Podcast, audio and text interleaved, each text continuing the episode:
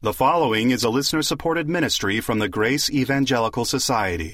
When it comes to believers' baptism, when should that occur? Immediately after salvation, or should we wait a while to see how committed that person is? Let's think about that today on Grace in Focus. Thank you for tuning in. This is the radio and podcast ministry of the Grace Evangelical Society. If you want to know more about the Grace Evangelical Society, find us at our website faithalone.org. Be sure and find our daily blogs there and also find information about our national conference coming in May. That is faithalone.org. Now, with today's question and answer discussion, here are Bob Wilkin and Ken Yates. We have another question from Rick. Rick is dealing with the issue of baptism. And sometimes when we get questions, there's overlaps, but I don't remember us ever discussing this particular issue. The way he's asking it is a little bit different, I think, than anything we've heard. Right. Basically, if I could reword what he says, when we talk about Christian baptism, his question is Is baptism something that happens that all believers should do, or is it something that only a believer who says, "Now I'm going to follow the Lord"? So it's a sign of discipleship, where I'm I've counted the cost of following Christ now that I believe and have eternal life, and now the baptism is a sign not of my justification, not that I believed in Jesus for eternal life, but of my decision to be a disciple. Yeah, I think the way Rick puts it is do we baptize people who have justifying faith or do we baptize people who have sanctifying faith? Right. And that's a little unclear, but I think he means what you just yeah, said. I think you're right. In fact, I have a pastor friend who won't baptize anyone unless they indicate that they have decided to follow Jesus for the rest of their lives. And I get that because in Matthew 28 18, go therefore and make disciples of all the nations by baptizing them in the name of the Father, Son, and Holy Spirit. So you could look at that verse as them. the first step in being a disciple. And I agree with that. Right. However, we don't find in the New Testament that people are told to wait to be baptized. I want you to think about the cost of discipleship, and then maybe in a month or two, we'll baptize you. I mean, yeah, you look at the examples. I mean, the Ethiopian eunuch. You He's know, baptized right there right. on his way back to whether it was Ethiopia or North Africa. We're not sure if Ethiopia refers to actually the literal country of Ethiopia or to somewhere in North Africa. But in any case, this man is baptized immediately. Same thing with the Samaritans when Philip the Evangelist goes in Acts chapter 8. And certainly in Acts 10 with Cornelius's household, there's a group of people there and they're baptized right away. I would find it very hard to believe that everyone in that room said, I've counted the cost Right. now. They wouldn't have known. No, uh, and not only that, Peter says, Who can forbid water for these to be baptized who have received the Spirit just as we have? It was a privilege to be baptized. Now, it was also, of course, a public identification with Christ. And if you were from, let's say, a Jewish background, there would be a cost to be paid. You might be ostracized. You might have other difficulties. But the truth is, it seems to me, in answer to Rick's question, that we baptize believers. So if someone is a believer, we tell them that Jesus wants people to be baptized, and we can even tell them this is a first step in following Christ. It's a small step of obedience, but it is a step of obedience. Would you like to be baptized? And if they say yes, we go ahead and baptize them. If they say no, we try to give them further instruction on why they would want to do this.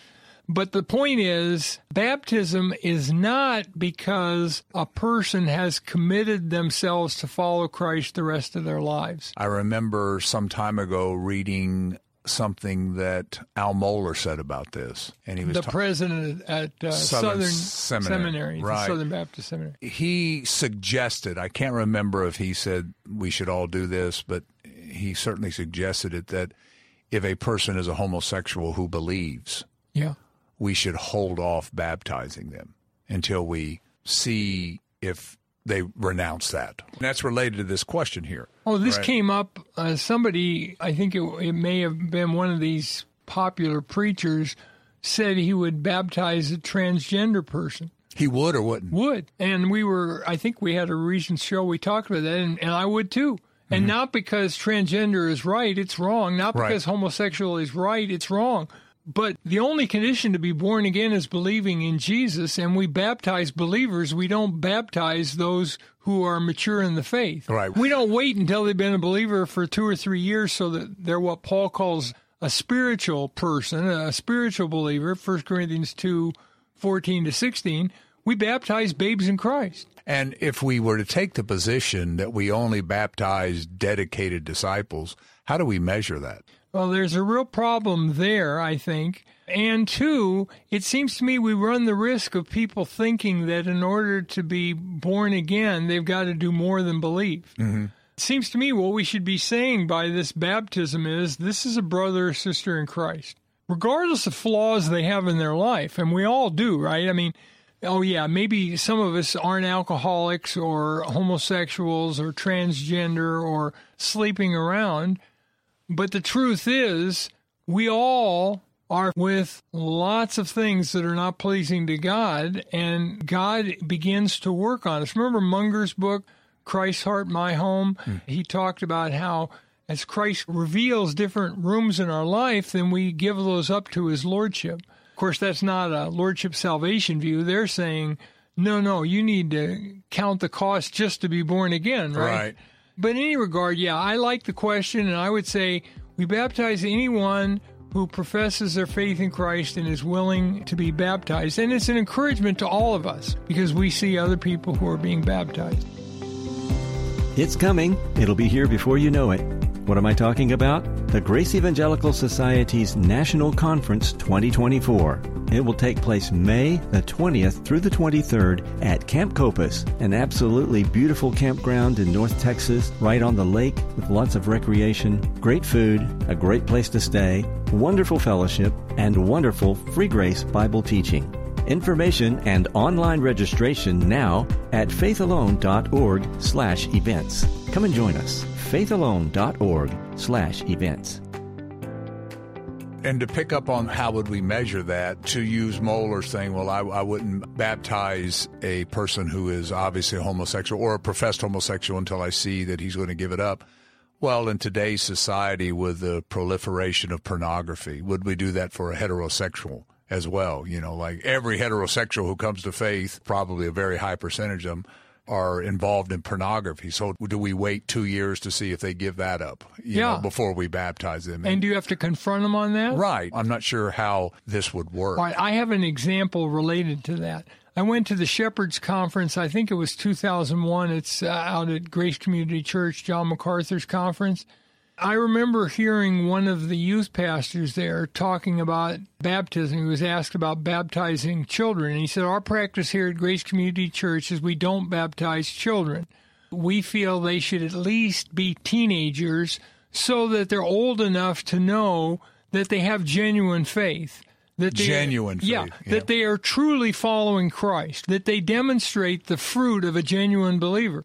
And so he gave his own two children an example. He said, I have a 16 year old daughter, and she's been baptized, and she's just a, a beautiful Christian girl, and she's very godly, and I had no problem baptizing her. But I have a 14 year old son, and I don't see the fruit of the Spirit in his life. I don't see the kind of evidence that I see in my daughter's life. So he hasn't been baptized yet, even though he'd like to be baptized. And I'm holding off on that until he gives sufficient evidence. And I'm thinking, if I was the son in that family, I think I might be a little discouraged. What do you think? I'm listening to that story and I'm like, well, maybe it has something to do with the guy's 14 year old. He's a boy. You know, Yeah. maybe he's rambunctious or Right. obviously I don't know the situation, but I remember when I was a sophomore in high school, and sophomore comes from the Greek words sophos and moros, meaning wise fool, right? And I remember when I was a sophomore in high school and I did something stupid, and the teacher said, You know, you're pretty immature. And I thought, Well, I'm a sophomore in high school. What do you expect? I mean, I'm thinking this is the mark of immaturity is to be a sophomore in high school. But in any regard, well, how many times even when we get older would people say, that was sophomoric humor. Right. You know, even even when we get older. I mean, if we're going to be judged by that standard, I remember one time I was a chaplain and I was teaching an ethics class, and I told him a real life story of of something that I did was really stupid. Yeah. And two guys came up to me, two lieutenants come up afterwards and says, and they were dead serious. They said, "Sir, we don't think you're a Christian." They said that? yeah, they did. And they were serious. Oh, they were dead serious. Yeah, they were very concerned for my soul. And at that time, I was in my 40s, telling a story of 15 years earlier. But if we're going to go by the standard that we're not going to baptize people until until they clean up their lives, those two guys would not have baptized me.